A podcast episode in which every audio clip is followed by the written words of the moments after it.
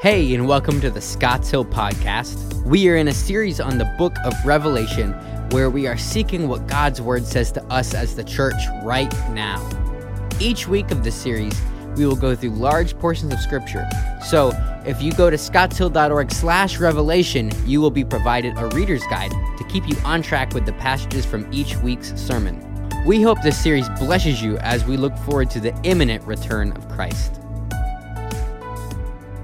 Well, good morning. Welcome to Scotts Hill. So glad all of you are here. If you're a first time guest, my name is Phil Ortego. I serve as a senior pastor here. Glad that you're able to join us today. Those of you who are watching us online, Thank you for inviting us into your home. Let me give a shout out to Aaron Noser. He's one of our state troopers in the state of North Carolina. He's going to be working today, but sometime during a break, he gets the opportunity to watch this and keep up with it. So, Aaron, thank you for your service. And I want to say thank you to all of those who work in the hospitals, who are nurses, who are doctors.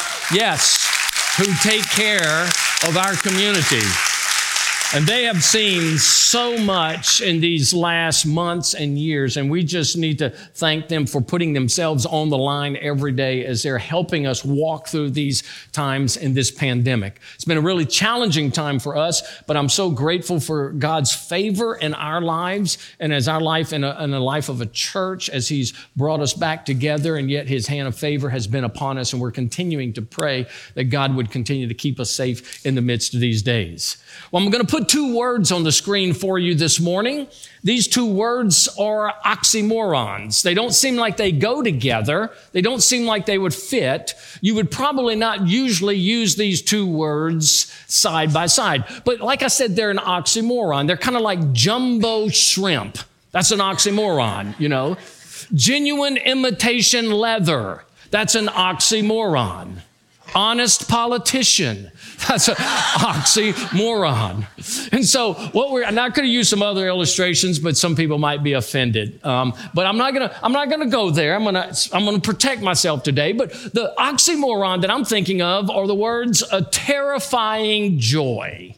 A terrifying joy. You would think those don't really go together. Terrifying and something that's joyful. How do those two things fit together? But when you think about our lives, most of our lives are kind of lived in that tension, isn't it? There are terrifying moments and there are joyful moments. And then there are situations in our lives where the two come together. Let me give you a few illustrations. A roller coaster ride. It can be terrifying at first, but then very joyful at the end of that.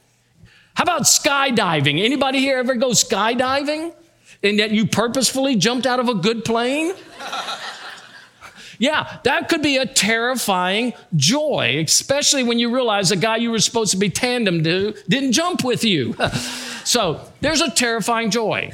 You think of that. You can think of other things like um, driving in Hampstead at five o'clock. That's a terrifying joy. Me being on this stage in front of you, week after week, can be a terrifying joy. The birth of your first child, a painfully terrifying joy, right?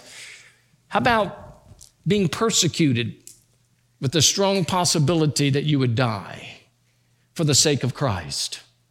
That's both terrifying and both joyful. How about the day that as believers, we stand face to face, eye to eye with the glorified Son of God. It could be both terrifying and it's both joyful. We've been studying the book of Revelation, and last week we kicked this study off by looking at verses 1 through 8. But today we're going to continue and we're going to pick up verses 9 through 20. And when the Apostle John is writing this at the instruction of the Lord Jesus himself, we see all through this passage this theme, this tension of a terrifying joy. And we can see where the apostle Paul, John is absolutely terrified in some cases and he's overfilled with joy. And all through these verses, from verses 9 to 20, we see this tension. And there's this mutual tension among all believers as we live in this, this line between terror and joy. And it's all through our life. And in verses 9 through 20, what John teaches us is that there are seven mutual things that you and I live in where there can be this sense of terror and this sense of joy.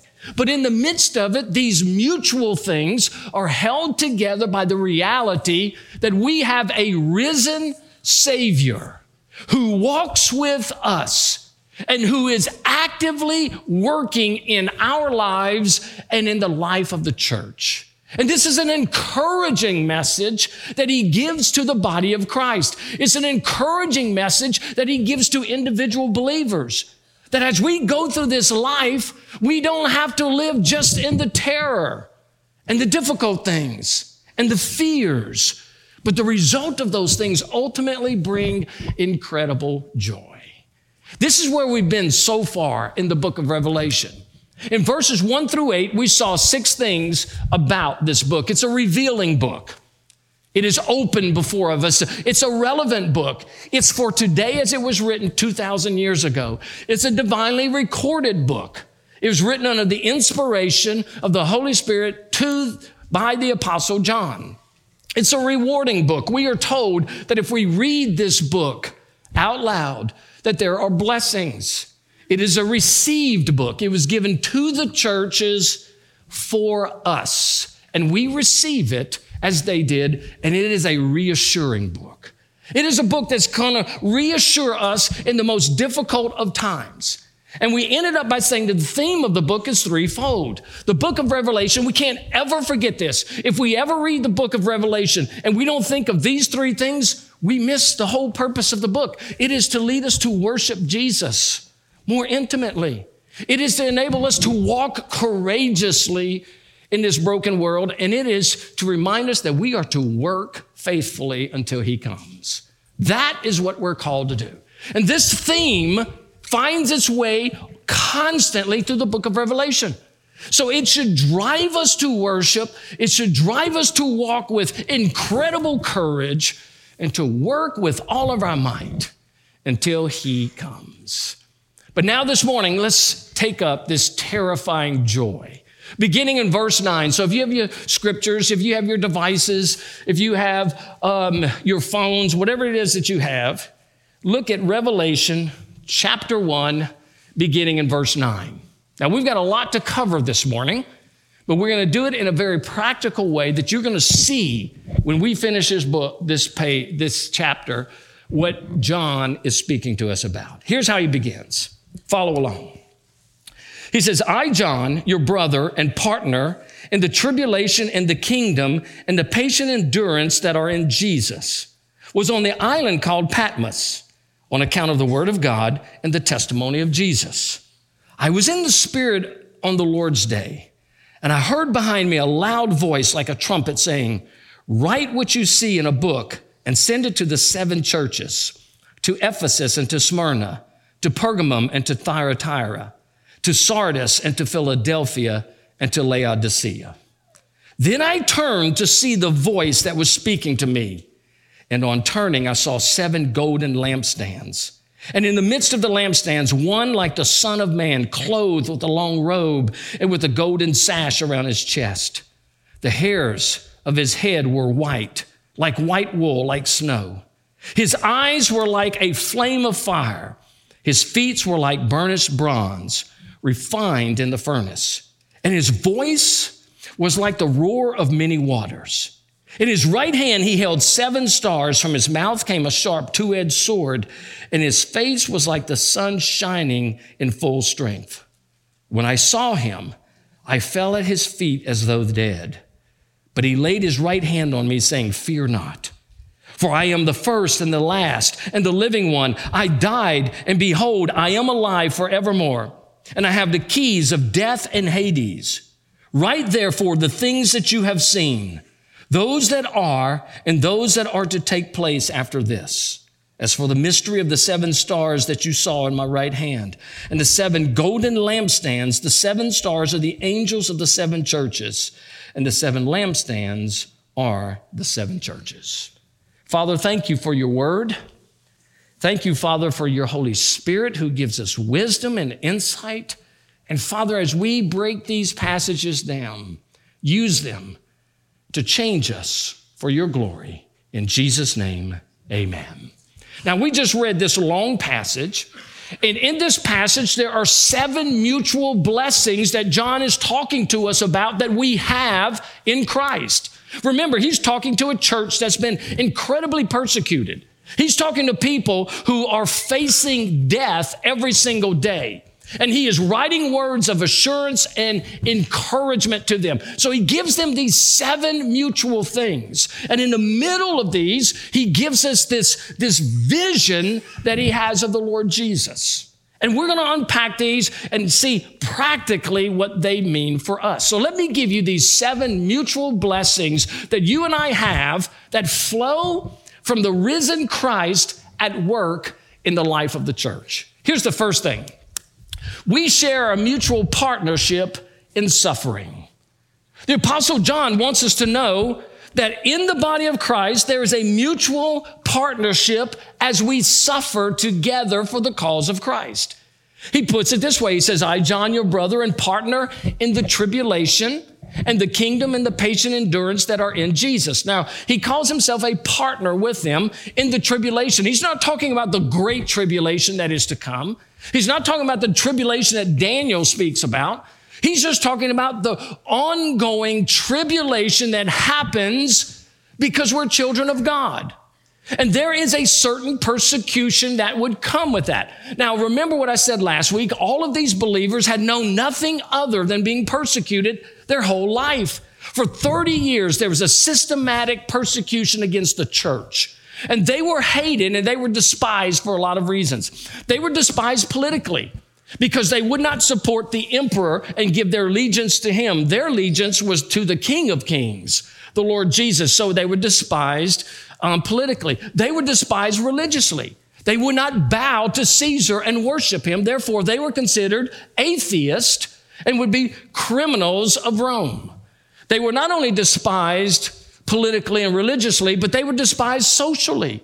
They were considered the lower class of Rome. They were the bottom rung of society. But lastly, they were despised economically. How is that? You see, in Rome, all these people made their living off of idol worship. The craftsmen, the priests, the merchants, they sold all of these goods. And yet the Christians would never buy into any of those products and began to hurt the economy. And because they would not support it economically, they were despised. And so what was happening is they were being crucified. They were being burned alive at garden parties. They were being stoned to death. They were being tied in animal skins and released in the wild to be devoured by wild animals. They were sown in two. When you go and look at the history of the church and see the incredible suffering that they went through, the apostle John says, I'm a partner with you in that. Why? Because they all knew that to follow Christ meant that there would be persecution. I want you to think about what Jesus taught his disciples. He says that in this world you will have what? Trouble. You will have trouble. He says you will be persecuted. Jesus says if they've hated me, they're going to hate you. The early church knew that. And they were partners together, understanding at any moment any of them could suffer and die for the cause of Christ. Now, here's the interesting thing. We're living in a culture today where we know nothing of that. And particularly in the Western world, we know very little of suffering. We have no theology of suffering in the church today. We have no doctrine of understanding of suffering. And yet the early church only knew that.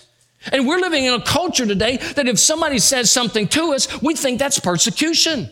We live in a culture today where we want to scream about our civil liberties and our religious liberties. And if somebody does anything against us, oh, we're offended by all of that. And the early church knew nothing of those things. The early church knew there was a possibility of suffering. I think of the apostle Paul when he's in prison. He's singing and giving thanks and praise to God that he was worthy of being punished for the sake of Christ. I think about Peter and John are beaten for preaching Jesus in Jerusalem. They come out and they're singing that they were worthy of being punished for the sake of Christ. If that happened to Christians today, the first thing we'd do is we'd be in a court of law because you violated my rights. Now, let me say, I believe in civil liberties. I believe in religious liberties. But there's going to come a day, I believe, when those things will no longer protect us. And the question is this how far are we willing to go for Jesus? How far are we willing to go for Him? And here's the thing that they knew they could endure it. They could endure it because their Savior is alive. They could endure it because they would never be alone in the midst of this kind of suffering. They can rest in Him, and they knew that the living Savior was going to walk with them and give them the courage and the grace that they needed at the moment of those times of persecution. And He says there is a mutual suffering that needs to take place within the body of Christ.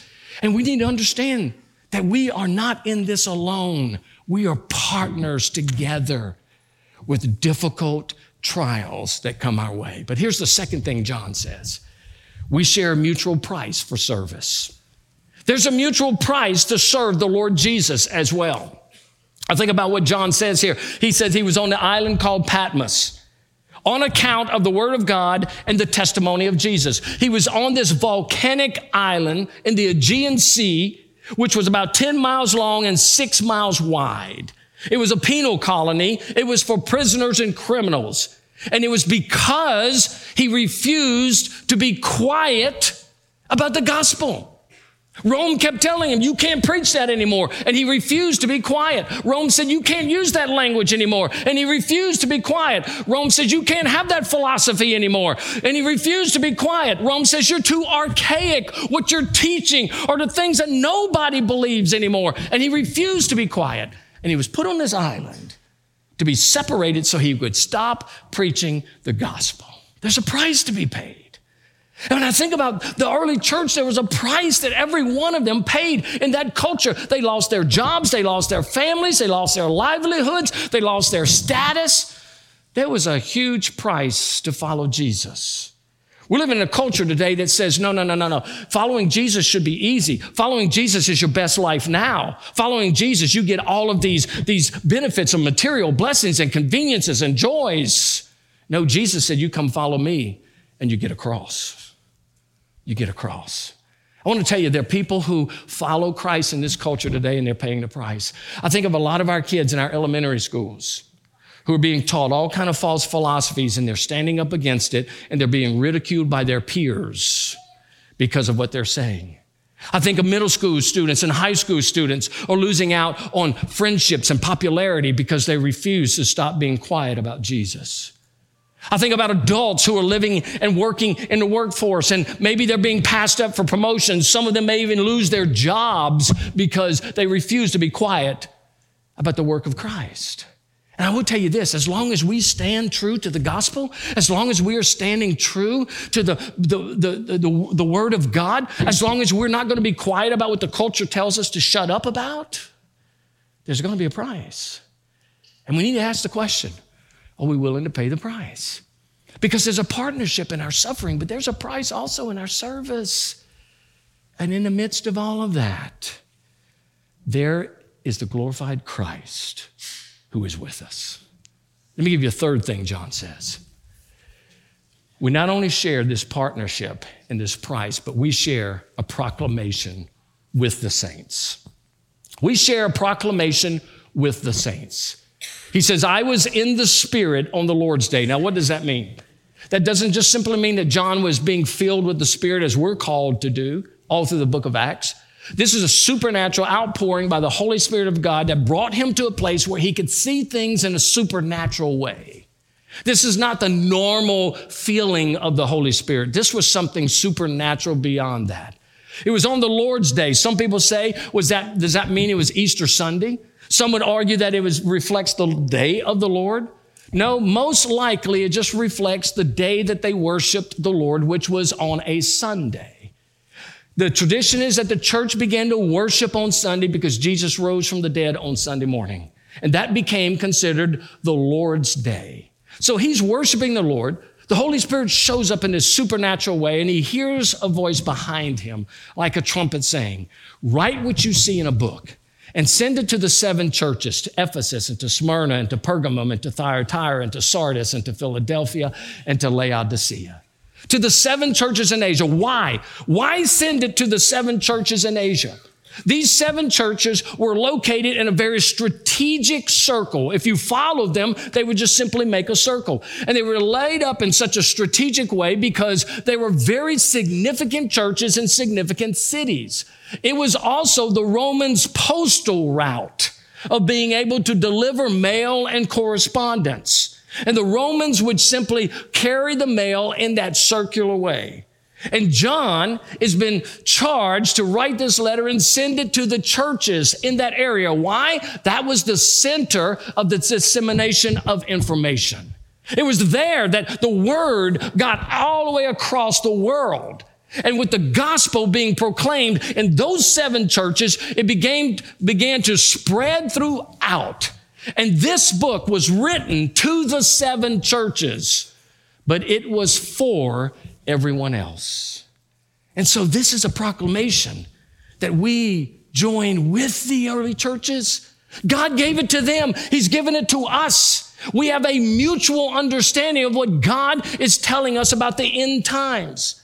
And so while there may be suffering and while there may be service and a price with that, there comes this proclamation of scriptural truth that we can be encouraged by. So it was written to the churches, but it was written for us. Now, here's the fourth thing, and this is the one we're going to camp on for a while. We share a mutual portrait of the glorified Savior. What an incredible picture. This is where John has the vision of seeing Jesus. And he sees this portrait of Jesus. Now remember this, John had not seen Jesus for 60 years. It was 60 years earlier that Jesus ascends into heaven. John and the disciples are there. Jesus gives him the last instruction from Acts 1 8 that you shall be my witnesses, and you shall go from Jerusalem to Judea and Samaria and to the ends of the earth and you will be filled with power. That's the last message that Jesus shares. He ascends, and for 60 years, John has not seen Jesus. Now you can imagine John is constantly thinking about Jesus, and he's probably thinking of him in the human terms that he knew 60 years ago. Then all of a sudden, Jesus appears to him, and he doesn't look anything like the Jesus that he wrote about. I mean, this is a wildly different description of Jesus Christ. And as we look at this description, here's what you and I need to know. It was a terrifying thing for joy to, for, for John to see it, but it was a joyful thing for him to see it as well. And here's the thing. This is not a description that is meant to say that when you and I stand in the portals of heaven, that's exactly what Jesus is going to look like. Because this is a vision that has symbols to it. And the whole purpose of this vision of him seeing Jesus is to remind him of Jesus' constant work in the church. In fact, when you look at all the symbols that represent Jesus in this vision, all of these are used among the seven churches with the exception of Laodicea. And this is a picture of Jesus' constant work in the church. And here's what we have that's a mutual thing. This mutual portrait that he sees is for us as well.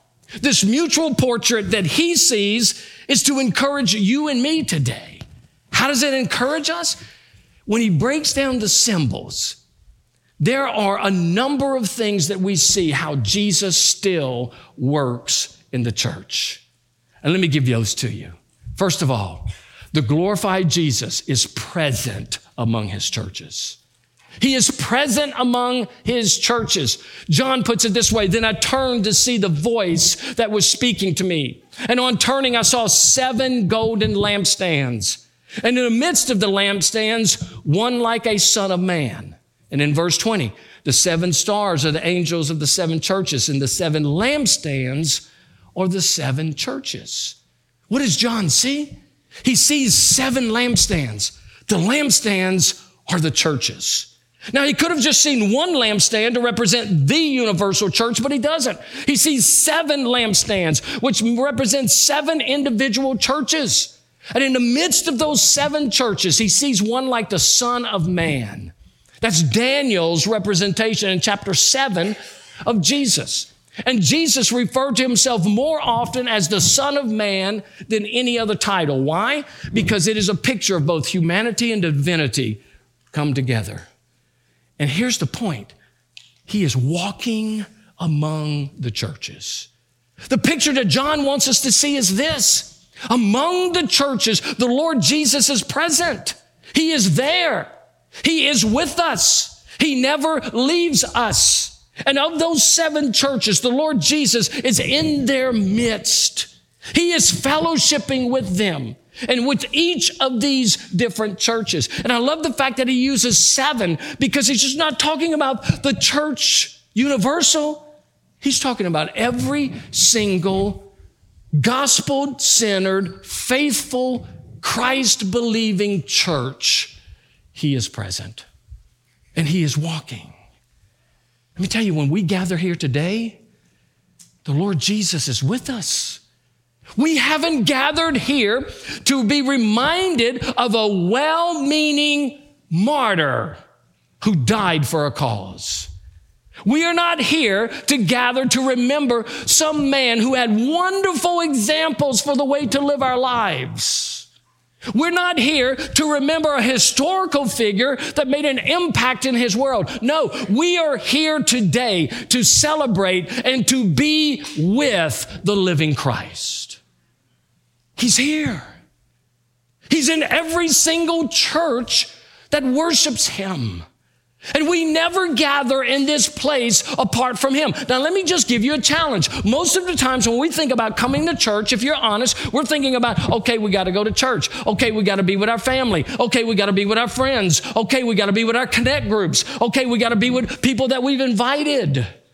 And somewhere along the way, we always leave Jesus out. And the number one reason for us gathering together is not just fellowship but to proclaim the fact that we are with the living Lord. He is here. He is walking among us. And it is His delight to be with us. You see, Jesus loves the church so much that he didn't die for the church, and he's not just seated a trance in, in this place that's so far removed from the body of Christ. He is with us. And every time we gather together, his heart's desire is that we're here for him. You see, that's the picture that John points that Jesus is present with us. But this portrait not only talks about the presence of Jesus, this portrait tells us that the glorified Jesus prays for his church. He prays for his church. How does he describe this? He says he's clothed with a long robe and with a golden sash around his chest. Now, the robes were worn by kings, they were worn by prophets, but in the Septuagint, when it describes this word for robe in the Old Testament, six of the seven times it refers to a high priestly robe. That the Lord Jesus is a high priest among us. As a matter of fact, when you get to the book of Hebrews, the whole book is about his high priestly status before us. And being a high priest, what does he do? He intercedes for us. In Hebrews chapter 7, we find in verse 25 that he is always interceding for us. And here's the encouraging word that John is saying to us. Listen, not only is Jesus walking with you, not only is he present with you, but he's praying for you. We find that he is always at the right hand of the Father interceding on our behalf. And the Lord Jesus loves his bride so much that he is constantly praying for his church. He's praying for you. He knows our weaknesses. He knows our flaws. He knows our struggles. He knows the pressures of our heart. And, the, and Jesus is constantly calling your name to the Father. He knows where you are. We do not have a high priest who cannot sympathize with our weaknesses, but he has been tempted in every way, such as you and I, yet without sin. And there's never a time when the Lord Jesus doesn't know where we are. And there's never a time where the Lord Jesus is not calling your name to the Father. What a beautiful picture of a Savior who is present, of a Savior who is praying. But thirdly, of a Savior who wants to purify his bride. The glorified Jesus purifies his churches. Now we see a description of what he looks like. The hairs of his head were white, like white wool, like snow. His eyes were like a flame of fire. His feet were like burnished bronze refined in the furnace. What does this mean? All these pictures are pictures of purity. We see in Daniel where he talks about him being the ancient of days. We see that it's talking about his white hair. That means purity. That means wisdom. The Lord Jesus is perfect in all of his character. Talks about his eyes were like a flame, which means that he has penetrating eyes and he always sees what's happening in his church. There's nothing hidden before him. And he knows the motives and the secrets of our hearts and he's always looking and he knows. Last night we had some guests over and my wife made these little pumpkin squares. And on the pumpkin squares, to help enjoy the taste, she got some whipped cream that, that kind you spray out of the bottle, you know. And she did that. Now, I don't like pumpkin squares. I didn't eat them. The guest ate them. I got up this morning and I opened the refrigerator and I was trying to be so quiet. And she was upstairs and I took that little thing out and I went, oh. How many of you have ever done that? How many of you have ever done that and then shared that with your guests? While I'm doing it, I heard, I hear you. I'm thinking, busted. In an even greater way, there's nothing the Lord Jesus doesn't see among us. There's nothing. He sees it all. The resurrected, glorified Christ knows every single thing about us, and his eyes penetrate in the church.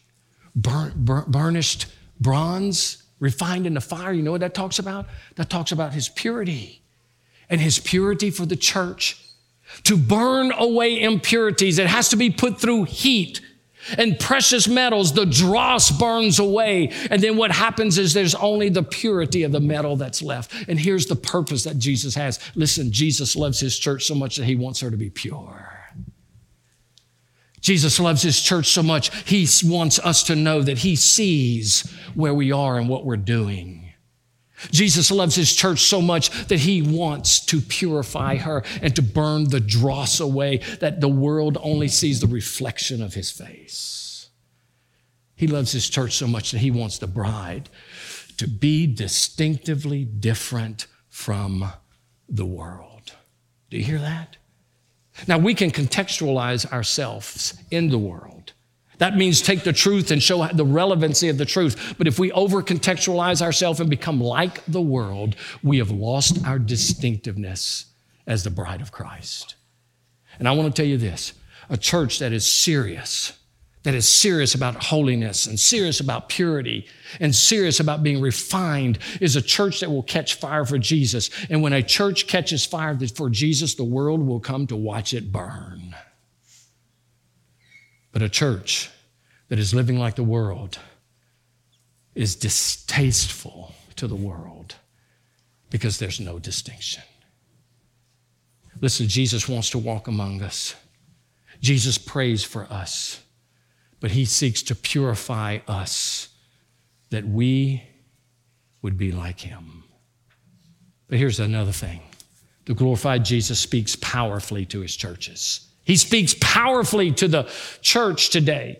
And his voice was like the roar of many waters. Now, I'm sure the Apostle John must have been thinking, wow, this reminds me of living on Patmos, hearing all the storms that have blown through and all the waves that are crashing. But the point is this the voice of Jesus is authoritative. The voice of Jesus is louder and is to be louder than all the voices of the world. The voice of the Lord Jesus brings life. It is authoritative. Think of this. Jesus is the agent of creation. He spoke the universe into being with a word. Jesus was the one who was able to speak demons to be gone with a word. Jesus spoke against the laws of physics when he said to the storm, peace be still. Jesus spoke to the dead and they raised from the grave. His words are authoritative. And what he wants us to know is this that he speaks loudly to us. But we've got to listen. We're in a world today of all kinds of voices, aren't we? We're in a world today of all kinds of philosophies. We're in a world today of all kinds of ideologies. And in the midst of all of those things, Jesus is speaking. And he's saying to his church, listen to me, because my words are life, my words are authoritative. My word is truth. It's not that they're true, it is truth. His word is the standard of truth and authority. And he's saying to the church, listen to me. I'm right here. I'm speaking to you. I've given you 66 books that I've inspired for you to hear my heart and my love for you. It's incredible what we have. So, part of that portrait is we see that his word is authoritative and he speaks powerfully. The glorified Jesus positions his churches. You see, it's one thing to be present with us, but he positions his churches to where he wants them to be. He speaks about the seven stars. In his right hand, he held seven stars. And in verse 20, it says, As for the mystery of the seven stars that you saw in my right hand, the seven stars are the angels of the seven churches. Now, some people say that the seven stars are seven angels, which represent seven angelic beings who are over each church. There are some people who take this to say that every church has a guardian angel. Some people take this to say that every church has an angel that brings authority to it. Nowhere in the scripture do we ever see those positions supported. We never see that there are angels guarding specific churches or that angels are even guarding specific people. The word angel simply means messenger. And most likely what he's saying is this. He's saying that the seven stars represent the seven pastors who are the spiritual leaders of those churches. And as the Savior, I control those churches. I am the head.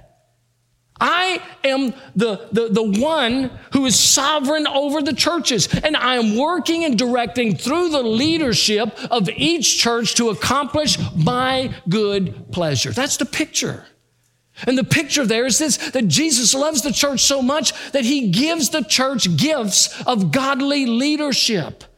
And that leadership must be in tune with the Spirit of God and the Word of God and the desire of what Christ wants for that bride. And so we're responsible to Him. And so what is He saying here? He's saying that He is the one that utilizes the leadership to move churches where He desires them to be. Now, I want to say something. There's a lot of poor leadership today in churches around the United States. There are a lot of leaders who don't know what their vision is and what they want to accomplish.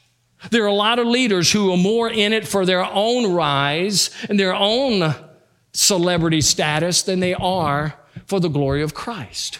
But for those churches who have called godly leadership, then the best thing that the body of Christ can do is to pray for their pastors.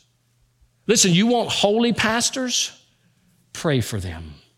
You want wise pastors? Pray for them.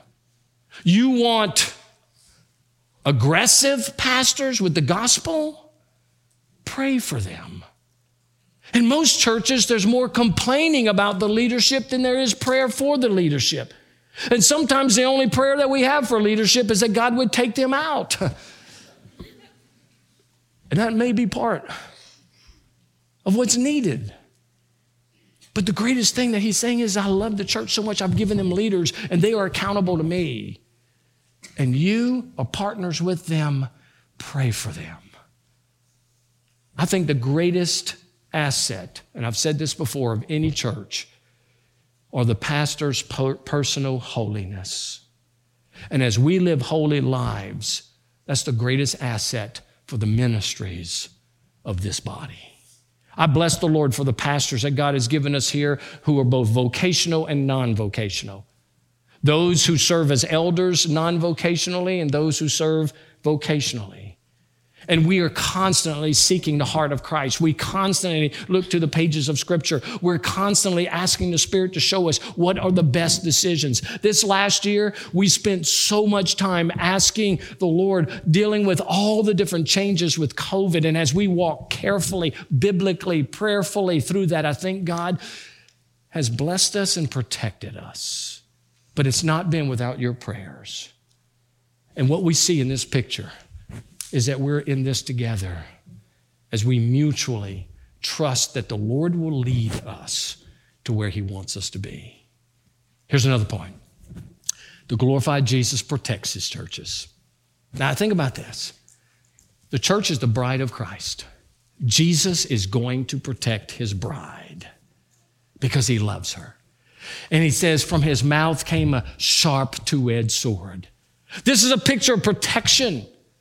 This is not the short sword, the dagger that they used. This is a two edged sword. This is one of the most lethal weapons in the Roman army's arsenal. Because this double edged sword was one that would cut both directions. And it was so sharp that it could cut through anything. And cutting both directions, the Lord Jesus is saying this He's saying, I'm to protect the church, and I'm going to protect the church in two ways. One way, I'm going to protect the church from disunity from within. And there are times that the Lord Jesus brings judgment to the body of Christ. And he cuts away those people who are causing division and disunity and stirring up strife. Any of those things are enemies of the cause of Christ. And they're enemies of what he wants to do in the life of a church. And there's a double edged sword where he has one way of taking care of the enemies from within. But then he also takes care of enemies from without. Those that will come against the body of Christ. Those who will come against the gospel. That doesn't mean we won't suffer. Doesn't mean we wouldn't be persecuted. But it means in the end that the gates of hell will never prevail against the church because he's protecting his bride. Lastly, the glorified Jesus projects his glory through his churches. He projects his glory through the body of Christ. He puts it this way He says, His face was like the sun shining in full strength. This is the countenance of the Lord Jesus, shining in full strength, is brighter than any sun, any star that you can imagine. It is a reflection of His glory that the Father has given to Him. And it is a beautiful picture of this brilliant light shining forth into the world. And what is he saying here? He's saying that we, the body of Christ, are to reflect the glory of Christ in the world. We, the body of Christ, are to be such a picture of the Lord Jesus that when the world looks at us, they see the glory of Jesus Christ. We are to live our lives in such a way and to acknowledge His presence and to acknowledge His prayers for us and to acknowledge the power of His word in us. We are to live in such a way that we know that His word is authoritative and we have protection. And the shining glory of the Lord Jesus from within us and through this body becomes the glory of this community and our state and our world. Jesus loves the church that much that the portrait we see here is a picture of a church that cannot fail. You want to know why the church is thriving in China? Because the glorified Jesus is walking with them. You want to know why the church is thriving underground in North Korea? Because the glorified Jesus is walking with them. You want to know why the church is thriving in the Middle East among Muslims, where thousands and thousands of Muslims are coming to faith in Christ today? Because the glorified Jesus is there with them. And when we see the portrait of Jesus in that way and his love for the church, then what we see is what he wants of us. There is a mutual partnership, there's a mutual price, there is this mutual proclamation, but there is also this mutual um, portrait that we see. But he doesn't end there. He says we will share in a mutual posture when we see the glorified Lord. He says, one day when we see him, there will be a mutual posture. He says, when I saw him, I fell at his feet as though dead. Listen to this. He saw the resurrected Jesus. He saw the glorified Christ. He fell as though dead. That means this. He didn't just voluntarily just bow to his knees and say, Oh, there's Jesus. I better get down. No, this was an involuntary gesture. He fell on his face. Same thing that happened to uh, Ezekiel is the same thing that happened to Daniel. They fall on their face as though dead people. Why? Because they've seen Christ in all his glory. Let me tell you, one of the things that I have heard people flippantly say is when I get to heaven, I'm going to high five Jesus. Woo, what's up, homeboy? Really? I'm going to ask Jesus all the tough questions that I've always wanted. Really? That's right. Uh uh-uh. uh. Uh-uh. From the mouth of babes comes truth. No. We won't see him in the way that John saw him, but when we see him, I believe the response is we're going to fall on our face. There's going to be this terrifying joy of recognize I'm standing before the Alpha and the Omega, the beginning and the end. And he is no mere man, he is the Almighty. And we need to carry some of that in to our reverence for him here. That he is a brother, he is our Savior, but he is God. And when we worship him, we see him for who he really is. Sixthly, we share in a mutual promise from the glorified Christ. You see, he takes us now to a promise. But he laid his right hand on me, saying, Fear not. I am the first and the last and the living one. I died, and behold, I am alive forevermore, and I have the keys of death and Hades. Here's an incredible, great assurance that Jesus brings to us. John falls on his face as though a dead man. He's laid prostrate before the glorified Christ. And what does Jesus do? He puts his hand on him. John, John, get up. Jesus cared so much for not only the church, but he cares for the individuals in the church. And it is so assuring that Jesus cares for you. Listen, no matter where you are, no matter what you're going through, the Lord Jesus knows you intimately. He knows you better than you know yourself. He knows every single thing that's going to happen in your life. And He is there to hold you. And the promise, He says, is this He says, There's no fear in life. I'm the living one. Why are you afraid of life? I'm the one that gives life. I'm the one that holds your life. I'm the one that controls your life. I am the one that is the keeper of your life. Why are you concerned? Why are you fearful of life? Why are we so concerned of a virus? Why are we so fearful over things that the Lord Jesus has absolute authority over? I'm not saying we don't use wisdom when we come to times like this, but wisdom and fear are two different things. We don't need to be afraid. He is the living one. We don't fear life. There's no fear in death. He died and he's alive. Why am I afraid of dying? Maybe it's because of the unknown. Maybe it is that terrifying joy that we talked about but he is the one who's overcome death.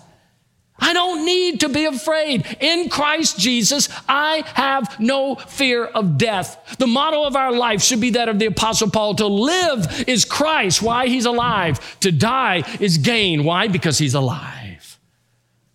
I don't need to fear death. And thirdly, I don't need to fear eternity because he holds the keys of death and hell. I'm absolutely secure in Him. Believer, listen, no matter what you go through, this risen Savior is with you. He's before you, He's behind you, He's way ahead of you. And so we fear nothing in Him. That's the promise. And then lastly, we share a mutual plan for the church. There's a mutual plan. Jesus says this He says, Write therefore the things that you have seen, those that are, those things that are to take place after this. Jesus outlines the book of Revelation into three sections, but he also outlines humanity into three sections. He says, This is humanity. I'm about to tell you the rest of history. Why? Because history is his story. That's all it is. And the rest of history falls into three things those things that were, that's chapter one. Those things that are, that's chapters two and three. And the things that will take place, those are chapters four to 22. The things that are, were, are the things of our past. The things that are, are where we are today. But I think we're living in chapters 4 through 22, the things that are going to come to be. And here's the point we have a Savior who is with us. As terrifying as things might be, there's joy. And John was able to live in this tension of terror and joy and to keep it in the right perspective. And the point for us is this listen, no matter what you go through, no matter where you go, these seven things are mutual for the body of Christ. Believer, you are safe. Believer, you are secure. Believer, you are to be faithful in what God has called you to do. And you are to know that He is always with you. If you're here this morning and you're not a believer, listen to me carefully. The Lord Jesus is here right now. He's here. And here's what He's saying to you He's saying, I see you. I know you. I died for you. I paid your sins. I rose from the dead to show you not only am I really the Son of God, but the Father has accepted my sacrifice on your behalf. And I offer you today life. Will you surrender? The Lord Jesus is here. The Spirit of God is here. And He's calling you today to surrender. And He is doing it in such a gentle way because He loves you. And I want to encourage you if you don't know Him today, I want to encourage you would you surrender to Him? I mean, absolutely surrender your life. Say, Lord Jesus, I give to you my life, my past, my present, my future. Everything that I have, I give to you today. And I surrender to you as Lord and Savior. You be the boss of my life. Will you do that? Let's pray. Father, we thank you that no matter how terrifying things may be, the joy is found in Christ. Enable us to walk faithfully in these days. Father, for those who need Christ, I pray right now that they would just surrender to Him. I pray right now that they would pray this simple prayer to themselves, not out loud, but just pray this to themselves Dear Jesus, I believe you're God's Son. I believe you died for me. I admit that I'm a sinner and I turn from my sin and I ask you to forgive me. And right now I surrender my life to you. Forgive me of my sins. Give me eternal life. In Jesus' name, amen. If you were encouraged by this message and you now have a desire to follow Christ or you just want to learn more about our church, I encourage you to go to scottshill.org slash next steps so that we can follow up with you. Also, if you were blessed by this message, I encourage you to share it with your friends and family on social media. God bless.